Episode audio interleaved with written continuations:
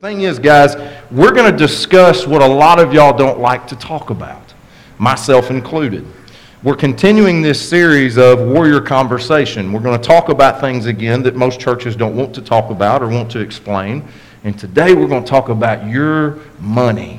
That's what we're going to talk about. Tithes and offerings. We're going to call it the truth about tithes and offerings. I already got a lot of people looking at me really bad. Like, y'all are mad already. Like, I can see it. It's okay. I think you'll be very excited to hear what we have to talk about today and the way that truly we're supposed to give offerings to the church. Okay? Go to Luke chapter 6, one verse. I'm going to read one verse. It's Luke chapter 6, verse 38.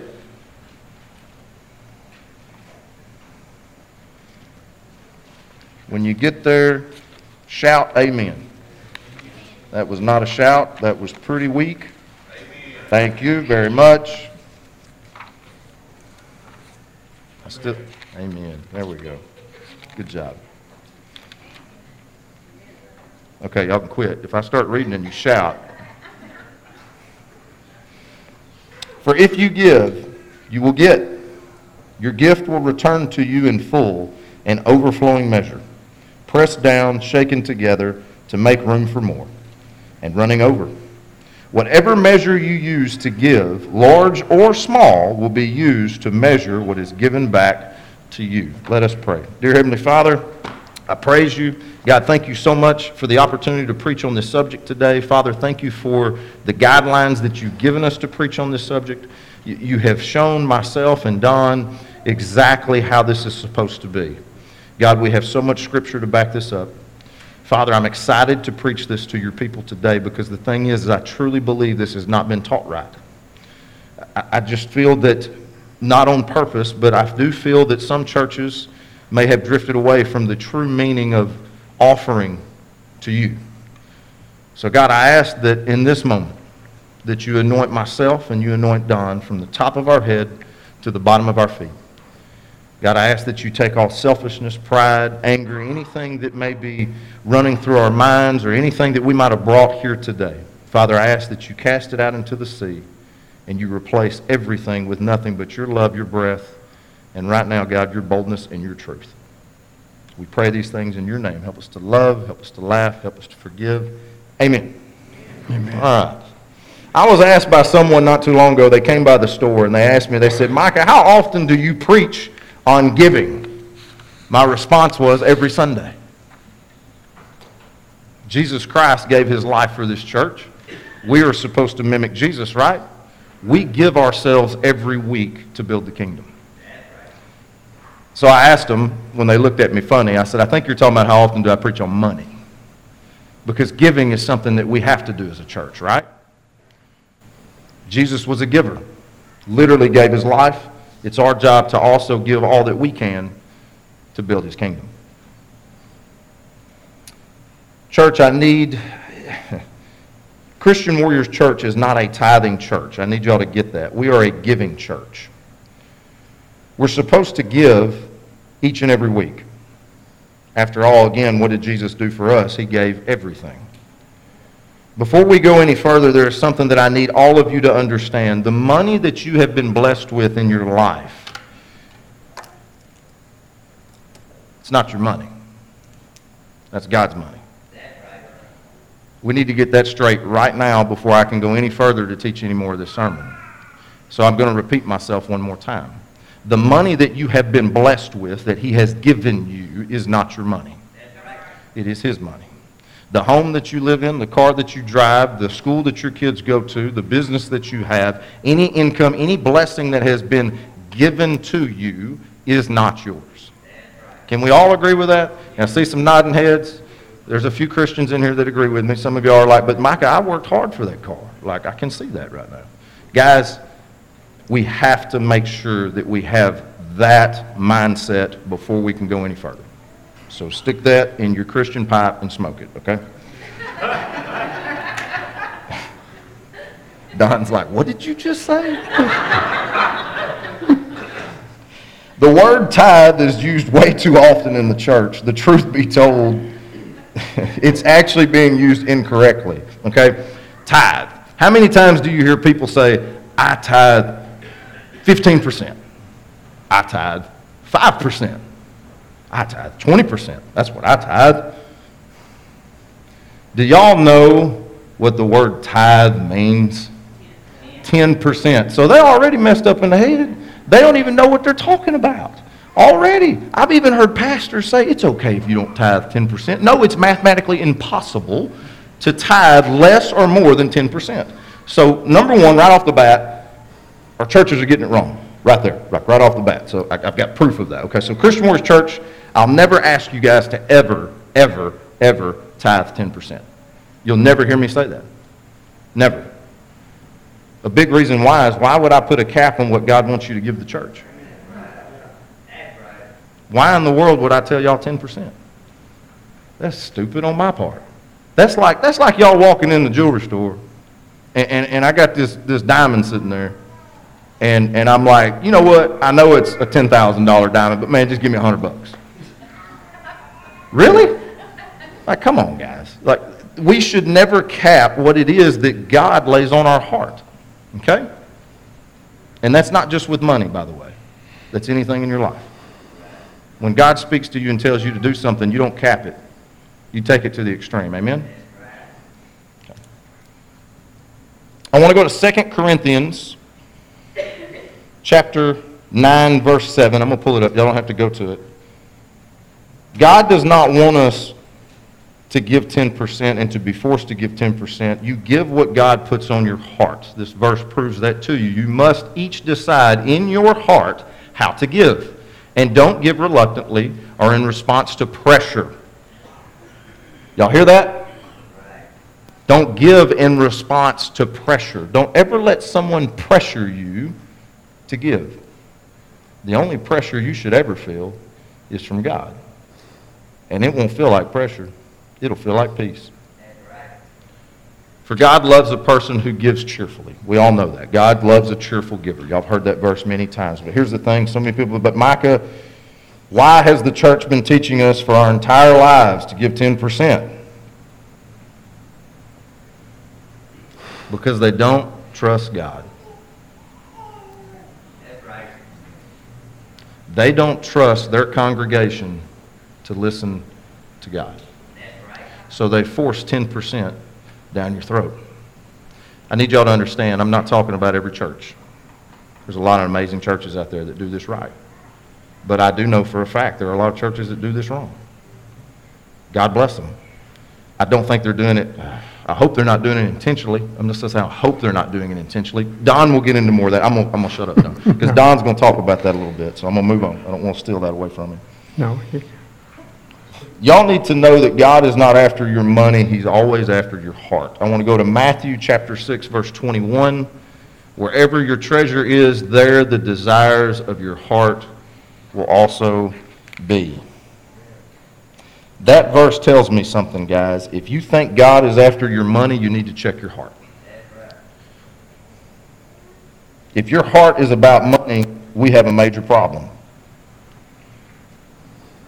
I do believe, I actually do believe that some of you guys, I, I kind of think that your wallet is attached to your heart because when I see that bucket come around sometimes and I see you reach back, it's like it hurts. You know, it's like it's, like it's tugging at your heart a little bit. Guys, money should not be what, that should not be in your heart. That should not be the desire that you have. God wants, again, Wherever your treasure is, there the desires of your heart will be. If your treasure is money, then you know what? Yeah, he's after your money because that's what you put on your heart. That's not what he wants. He wants you. He wants you. He wants you to step up and help him generate a stronger kingdom, a stronger community here locally. That's what he wants. Now, does that mean give money sometimes? Sure, it does. But sometimes it's just giving your time, it's giving the effort, it's praying for somebody. There's a lot of ways that you can give, guys.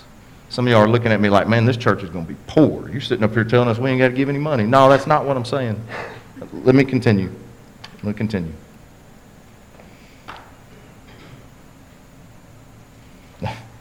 I have some people that'll tell me, Micah, you know, I don't have much money to give, what I can give won't make a difference. It's not much money. If that's your attitude, that you don't have much to give, you're not going to receive any more than what you have. Go to Luke chapter 16, verse 10. One who is faithful with little will also be faithful with much. And one who is dishonest with little will also be dishonest with much. If you don't have a lot to give, you need to give what you can. And the thing is, is you have to be faithful with whatever amount you have. I don't want you guys to think that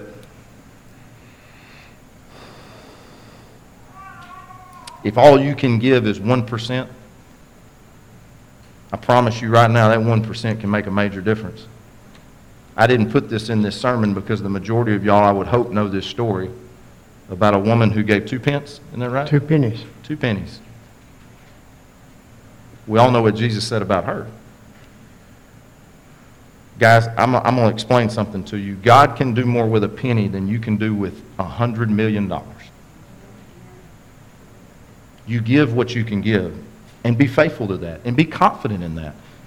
Instead of putting your $10 in that bucket and thinking, my $10 isn't going to do anything, when you put it in that bucket, you claim victory over that $10.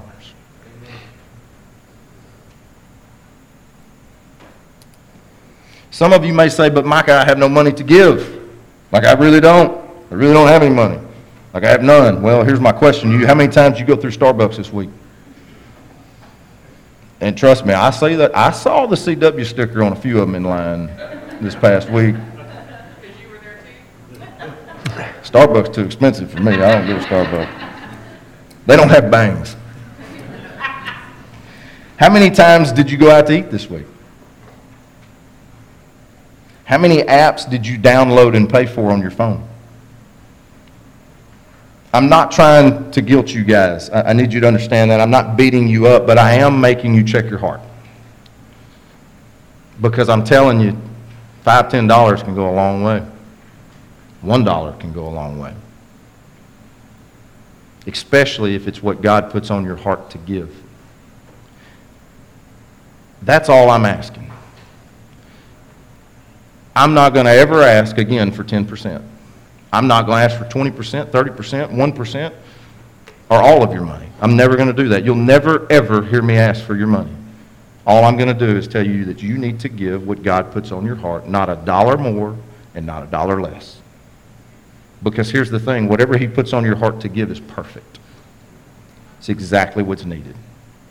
Amen? I'm almost done, Don. I'm almost done. 10%, again, guys, this is not what God wants. And I know there are a lot of us that, that truly cannot give that 10%. The problem is, is I feel that the church has forced this 10% so much that it's a big reason some people don't come to church. They truly believe they can't afford to come to church. That's a problem. Y'all, y'all hear that? I've actually had conversations with those people. Mike, I, I, I just feel bad. I can't help the church. Can't give anything. So why, why? Why do I need to go? I can't afford to give any money, so now I feel like, you know, the deacons, the elders, the finance team, and the pastor is going to look at me wrong. I need y'all to know something right now. I have no idea how much money y'all give, and I don't want to know. It's none of my business. I'll never ask the finance team. I'll never ask the elders how much anybody gave. I'll be honest with you. I love all y'all and thank y'all for giving, but I really don't care. And you want me to tell you why? Because whatever you give, God's going to use it. And I'm going to pray on how to use it. And we're going to use it the way that God wants it used. I appreciate all that everyone in this room and outside of this room and online and so forth has given. I need y'all to understand this. Don't think that I'm not appreciative. I assure you, I'm very appreciative because here's the thing I have no doubt that God can work miracles without any money, but I will say this it does make things a lot easier. This church and what we do cannot be done without what you have given, the offerings that you have put forward. What's going on next door right now, that's because of you guys. So thank y'all for what you do give. And I need you to take this with you. I don't care if you've given a dollar or if you've given a hundred thousand dollars. It's appreciated. Amen? I also need you guys to remember that, because I've seen this before, where some families, some fathers, will give money to the church and their families at home starving. And they can't pay the electric bill. Guys, 1 Timothy 5:8 tells you that if you do not supply for your family and support your family, you are worse than an unbeliever. If you can't afford to take care of your family, you better not give a dollar to this church. That's biblical. Take care of your family first. That's your number one ministry. Then give to the church. God is not going to punish you for not giving. I'm not going to steal that, I promise. We're back here talking. He's going to talk about that. But he's not going to punish you guys for not giving. He's going to get into that. So, so I'm going to continue. on. I'm sorry. I'm really trying to steal, because it was good stuff. Like everything we talked about, I was like, why didn't I think of that? Like, seriously. I was going to steal one thing and just see if you noticed it, but I, I didn't. You can go ahead and take anything you want. Okay, all right. Y'all heard it. He gave me permission. That's right. Uh, One more thing that I need to point out before I pass it over to Don, guys. Do not give money to the church expecting money in return. That's not how God works at all. Uh, He, it- what He gives you is so much better than money back. Let's go to Malachi chapter 3, verse 10. Bring all the tithes into the storehouse, so there will be enough food in my temple. If you do, says the Lord of heaven's armies, I will open the windows of heaven for you. I will pour out a blessing, excuse me, I will pour out blessings so great you won't have enough room to take it in. Try it. Put me to the test. I want y'all to notice the word blessings. That's why I've got it in all caps right there.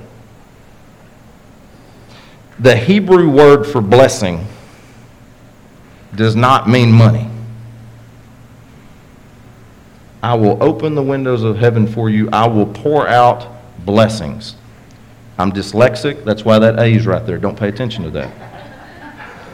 I will pour out blessings. It's not money. It's not a vacation home. It's not a new vehicle. It's not even a lifetime supply of rainbow unicorn bangs. The Hebrew word for blessing means peace. There's nothing better. You can't buy peace. Doesn't matter how much money you have. Guys, what this is telling you is if you give what he tells you to give, if you pour out of your heart what he wants you to give, whether that be finances, whether that be time, prayer, using your own hands, whatever it may be, he'll give you peace. That's a promise. God don't lie. So from here forward, what I'm asking this congregation to do is very simple. Before you ever give, pray about what you should give. That's all I'm asking. If you do that, I promise you, you'll be at peace. Take it over, Don. You got 10 minutes. I got ten. Now, when we were back in the back room talking, I was just, Don't tell them everything we talked about No, back here. things were just Some of them are off. sitting out here right now. yeah, but we won't, won't talk about that part. But if I miss something, you come back and you make sure it's get covered. Yes, sir. One of the things I didn't know he was going to come over here in Luke 6, verse 38. But when he said that, God reminded me of something he's shown me years ago. The last part of that is whatever measure you give, large or small, shall be measured what is given back to you. One day I was studying the parable of the sower, and I saw where he gave 30%, 60%, and 100%. I said, why isn't it always 100%? He said, it's because of the measure that they measure my word. When I ask them to go pray for somebody, they figure about 30% of them will get healed. That's all that'll get healed, is 30, maybe 60. In my category, I believe 100. So therefore, whenever I pray for somebody, I believe they will be healed. Would he, he stopped me before we got into this other to let you know it's the measure you measure his word is what you get back. So what you need to believe is when he says something in his word, believe it will come back to you a hundred percent. I got to get off subject on that one. Now we'll go back to the, I got saved and I was 49 years old. God changed my heart. I was raised in the Catholic Church, and we didn't teach tithing in the Catholic Church. You just gave whatever God put on your heart to give. So when I got saved and I came out of the Catholic Church, I had closed my store. I was broke. I didn't have any money. I couldn't even pay my bills.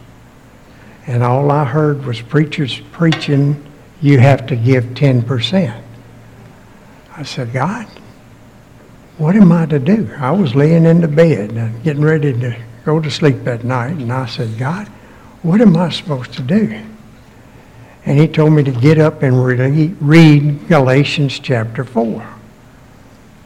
I said, okay, Lord, I'll do it in the morning. He said, no, you get out of bed right now and go read Galatians chapter 4.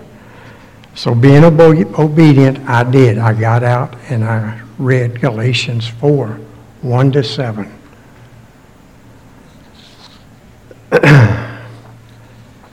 but remember this, that if a father dies and leaves great wealth for his little son, that child is not much better off than a slave until he grows up, even though he actually owns everything his father had.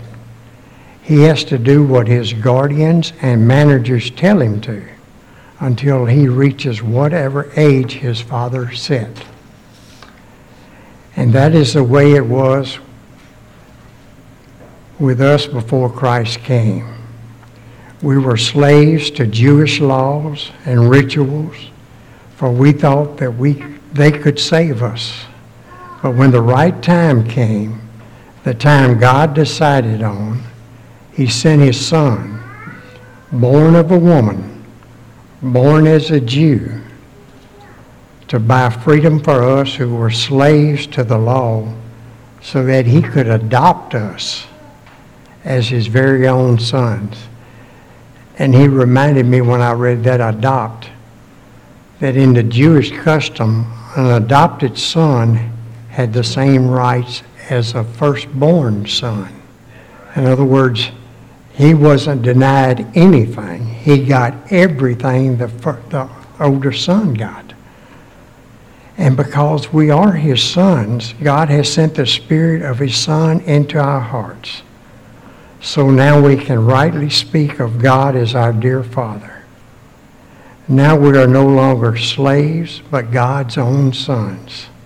And since we are his sons, everything he has belongs to us.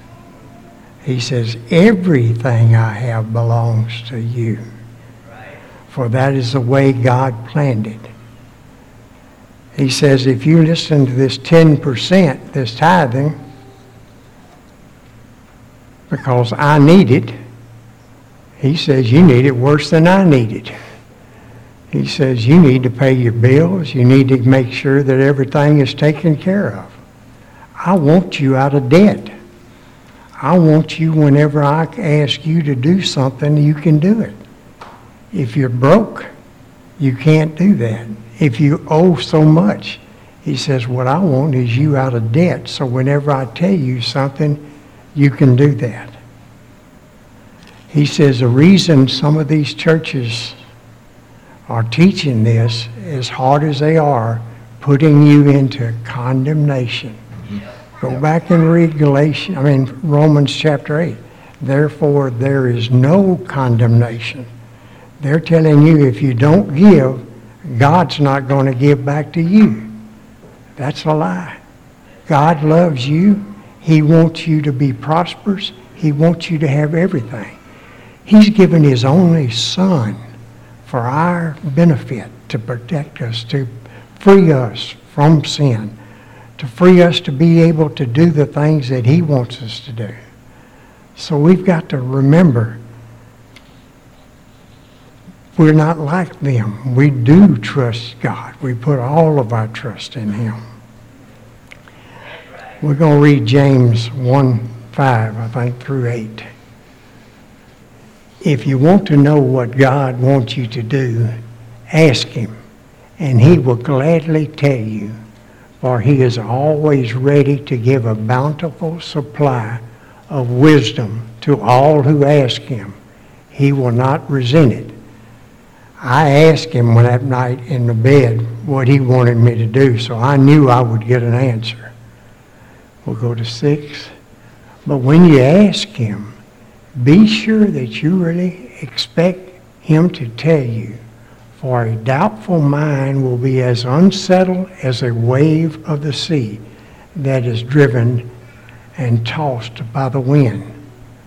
I expected to hear what He wanted me to do. These are the scriptures He told me to go to 7 and 8. And every decision you then make will be uncertain as you turn first this way and that. If you don't ask with faith, don't expect the Lord to give you any solid answers. Always remember to ask Him in any situation that comes up in your life. And He will be glad to let you know. And He will lead you to a scripture that will let you know exactly what He wants you to do. Now we're going to Titus 1, verses 9 through 11. Now, I want you, this, this starts after Titus is talking about when uh, Paul was telling Titus to go to this Crete and appoint pastors and elders. So we are now talking about pastors and elders as we read this. Their belief in the truth that they have been taught must be strong and steadfast so that they will be able to teach it to others and show those who disagree with them where they are wrong. That's why we're up here today, because that was a command by God to do. There are many who refuse to obey. This is especially true of among those who say that all Christians must obey the Jewish laws. But this is foolish talk. It blinds people to the truth, and it must be stopped. Already, whole families have been turned away from the grace of God. Such teachers are only after your money. Mm. Did y'all hear that? We're supposed to tell the truth. And I believe that Mike and I have been sitting down, we've been discussing this for four to five years. Yeah. And God has shown us this is the way He wants it done.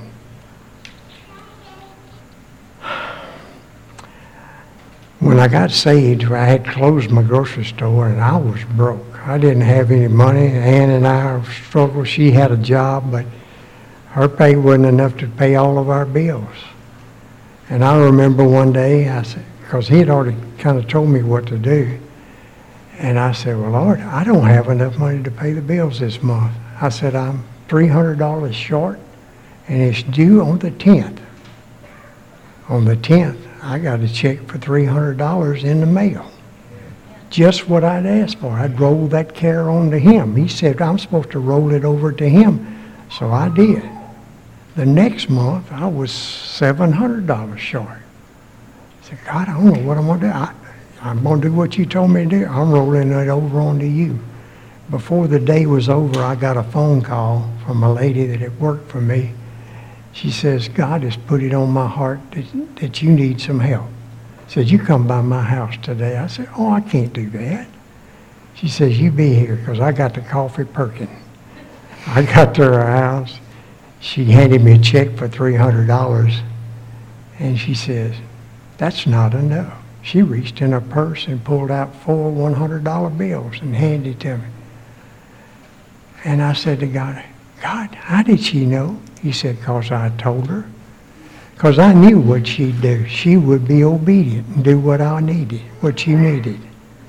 What I'm trying to let you know, it's not what you give, is are you obedient to what God wants you to give Amen. and when to do it. I've heard so much about it, tithing. I said, I, I don't, God doesn't mind. He expects me to ask him questions because I want to know, because I didn't know much. As a Catholic, we did not read the Bible. We weren't encouraged to read the Bible. But when I got saved in 1987, I wanted to read the Bible. I wanted to know everything I could learn so that I would do exactly what he wanted me to do. So he led me to tithing, which is in Deuteronomy chapter 14, 22 to 29. It says, You must tithe all of your crops every year. This is what the law has to say in Deuteronomy. Bring this tithe to eat. You hear that? To, we're to bring the tithe to eat before the Lord your God at the place he shall choose as his sanctuary.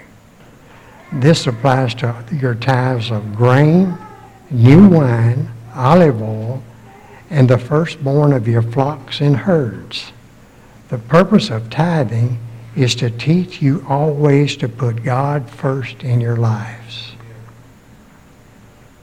If the place you choose for, if the place the Lord chooses for his sanctuary is so far away that it isn't convenient to carry your tithes to that place, then you may sell the tithe portion of your crops and herd and herds and take the money to the Lord's sanctuary. When you arrive, use the money to buy an ox, a sheep, some wine, and some strong drink to feast there with him. That sounds like he's throwing a party. You're there to have a party with your whole family. He didn't say weak drink either. He said strong He- drink. He told strong drink if you need. My wife Y'all don't me, get any ideas, all right? Y'all going home today, it'd be like, but the Bible said strong drink, sweetheart. But anyway, it is bring your family. I'm gonna read the rest of that. What it is saying is you're supposed to be there to give praise and thanksgiving to God. It sounded like they were taking a vacation. That's what it sounds like to me. Before the Lord your God and to rejoice with your household. Don't forget to share your income with the Levites from your community, for they have no property or crops, crops as you do. In other words, what he was saying is invite the Levites that live in your area when you get ready to go feast and praise the Lord, invite them. It says in another place, invite the widows and the orphans and the foreigners to come and feast before the Lord and give him praise for all he has done for you in this past year. And you never hear this part. Every third year, you are to use your entire tithes for welfare programs. Give it to the Levites who have no inheritance among you, or to foreigners, or to widows and orphans within your city so they can eat and be satisfied. And then Jehovah, your God, will bless you and your work. Has anybody ever heard that? I know I never heard it brought up in church because it's, it's every year. What I'm trying to let you know is we're not under the law any longer. We're under grace, which is what Jesus has brought us. One of my, a little testimony, you know, I love to give stories, and I'll tell one about the time Ann and I went to a Kenneth Copeland convention in Fort Worth. And this was the time I just had been started working with the city of Monroe. And this was after I had worked a year, so I had a vacation coming. So we took our vacation and we went to Fort Worth, Texas to go to the convention. We had a daughter living there, so we knew we had a place to stay because we couldn't afford a motel room. And so we went there, and I had borrowed a hundred dollars to take with me, just in case it was needed. Well, it- this started on a Monday night, and on Wednesday night, the man was up, and he was asking different ones in the congregation the, the place to stand up if it needed a prayer for a certain thing. And we saw a couple get up in the balcony way away from where Ann and I were sitting. And the man was praying for them, and I heard the Lord tell me, and this is the first time I've ever heard him that clearly. He told me, he says, I want you to give them a hundred dollars. I said, Lord, is that you talking to me? I want to make sure this is from you because I only got 115 and you know it costs $5 a day to park and that's Thursday, Friday, and Saturday. That's $15. I only got $100, period. He says, I want you to give them $100. I said, okay, Lord. If when we leave, I run directly into this couple, I'll know it was from you. So when it was over with, we were walking down and I naturally, I looked around and I didn't see them. I went down to the next level and I didn't see them. And I just got that little sigh of relief. And then we walked out and then I looked again and I still didn't see them. So we walked over to cross to where I had our car parked. There was a traffic light, and we stopped at the traffic light. I said, "Well, I'll look back one more time." I turned around, and they were standing right directly with my. side. You shouldn't have looked back at last I time. shouldn't have looked back the last time, but I did. I looked back, and I there they were, and I hadn't said I told Ann anything about this, and I said, "Ann, God told me I was supposed to give them this last hundred dollars that we've got because they need it." She said, "Are you sure?" They looked like hippies to her, and I said, "No, that's what God told me." He says, "I got to do it." She said, "Well, you obey God." So I got out my hundred dollar bill and I tried to hand it to the guy and he just wouldn't take it. His wife finally took the money, so I gave her the thing. That's about right. Yeah, I thought so too. But uh, I told him what the Lord told me to tell him. He says, the Lord told me to tell you that he loves you and that whatever problem you're going through is going to work out fine and everything will be just perfect again for you and your wife. And he started to cry. Tears were running down his face. He says, Oh, I'm so glad you told me that. He said, I thought he had given up on me. I said, No, he never gives up on us. He says, We had gone in, we have to go back, I have to be back at work. And uh, we were going to have to leave in the morning, so I had gone by to check and see how much the tapes for the whole convention were going to be. And they were $99, shipping and all included. He said, we didn't have $99. He says, now we do. Thank you. See, God had me be obedient. He checked, that was a test. Would I do what he told me to do? And yes. When I got home, this was on a Wednesday night, and when I got home Monday, I got, went to work, my boss's secretary called me and she said, uh, did you hear the good news? I hadn't picked up my check yet. My check was to come in that Friday. I, was, I said, no, I didn't. She says, well, Thursday morning, Uh, my boss came in and he told the secretary, says, I want you to give Don a hundred dollar a payday raise. now this is from Thursday, from Saturday night to Thursday morning. that he gave me a hundred dollar. It wasn't, it was more because, it wasn't the amount or what, it was because I was obedient to do whatever God says. It ain't how much. He wanted to know if I'd give everything I had to do what he wanted me to do. I've heard a lot, I, I wasn't going to go in this, but yesterday morning, God woke me up about six o'clock and started talking to me. He says a lot of them will start talking about Melchizedek and Abram. And this was before the law. And that Melchizedek had given 10% of the spoils to Melchizedek. Abram, I mean, yeah. He had, uh, Abram had given him 10% of the spoils. The spoils came because there was a group of kings that had attacked Sodom and Gomorrah and some other cities and had taken away his nephew Lot. And uh, Abram heard about it and he went and he destroyed them and was bringing it back. So he gave a 10% to Melchizedek.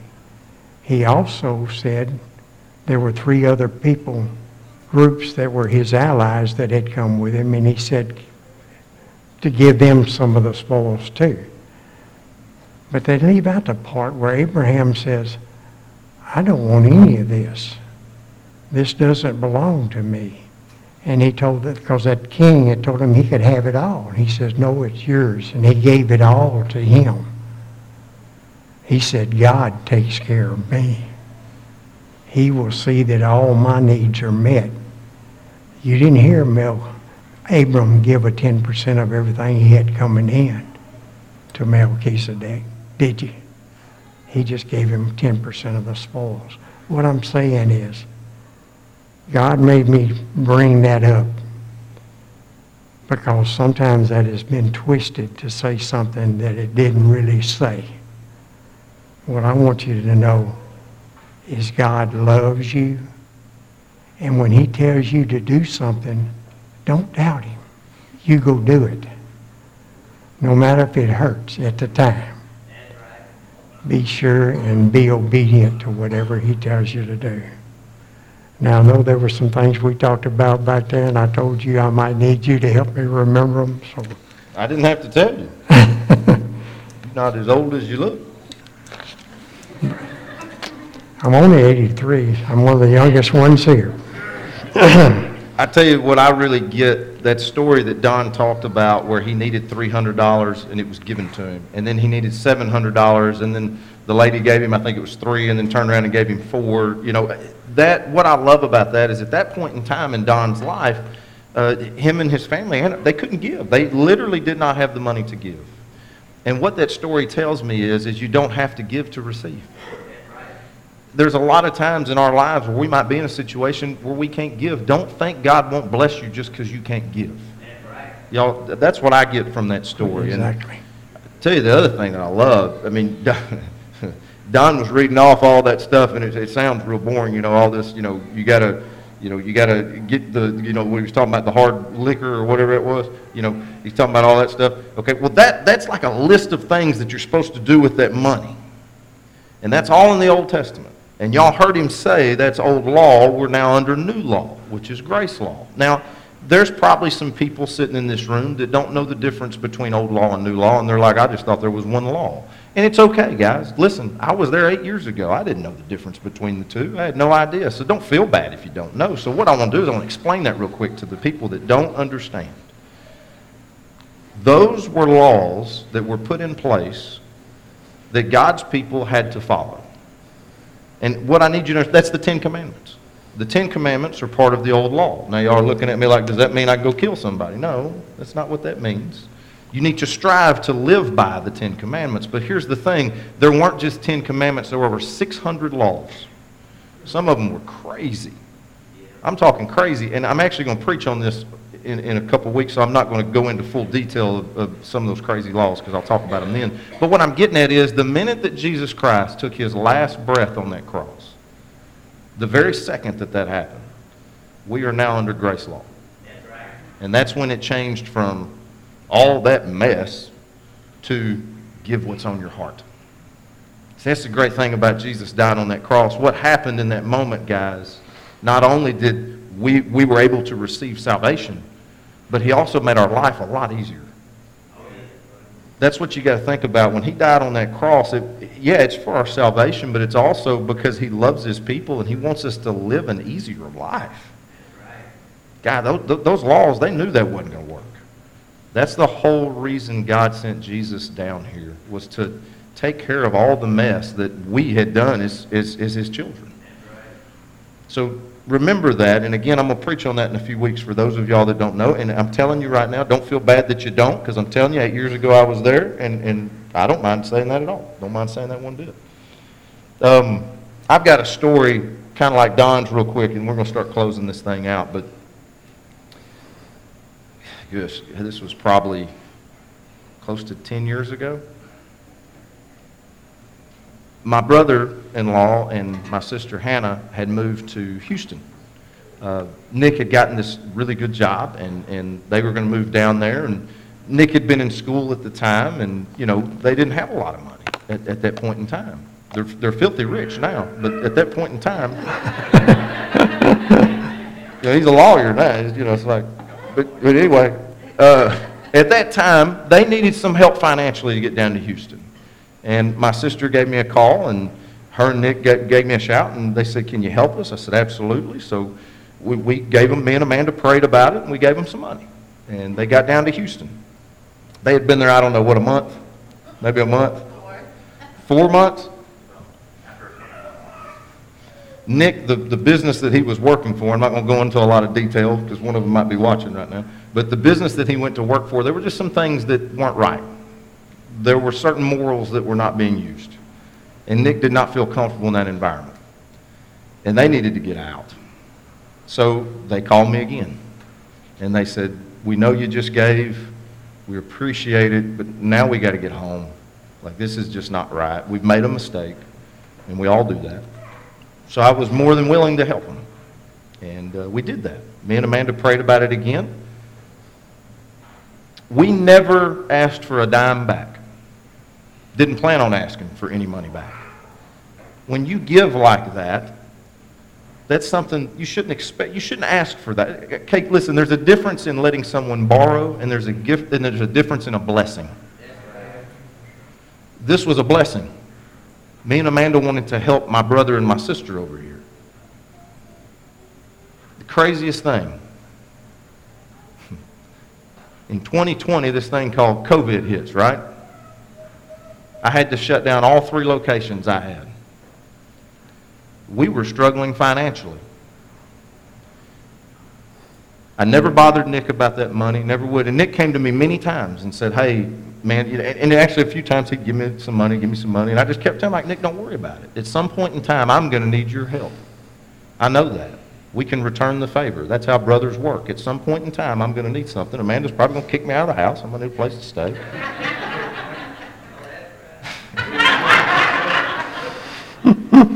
So, COVID hits. We're struggling financially. Nick and Hannah know this. Nick walks up and gives me a check for the exact amount that I gave him. Now, if me and Amanda don't pray about it, and if we don't give exactly what God put on our heart to give, when I'm sitting in a COVID year and we're struggling financially, do I get that back? Always give what's on your heart. You'll be repa- you will be repaid blessings with blessings. I'm going to leave y'all with this. People ask me all the time. I've had this for the last eight years of me being in ministry. Micah, why, why do you give so much?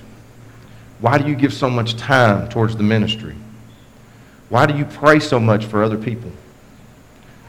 Why do you give financially what you can give? Why do you give so much effort to the church? And I'm going to leave y'all with this. I'm going to tell you why I give so much. Because I can't get over what God has given me. If you think of it that way, every time he puts on my heart to do something and to give, what, what I immediately think about is what he's given me. I look at my wife. I look at my children, look at our home, I look at this congregation and this church, my mentors, my brothers, my mom, my sister. Nick, you're in there too. I can't get over how good he's been to me. Jesus was a giver.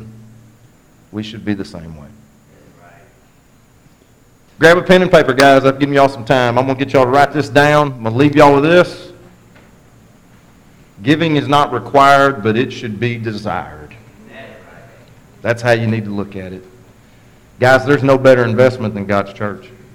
You can invest in anything in the stock market, anything at all, and it could hit zero tomorrow. Even gold could hit zero tomorrow. But I'll assure you one thing, if you invest in the church, it'll never hit zero. Never.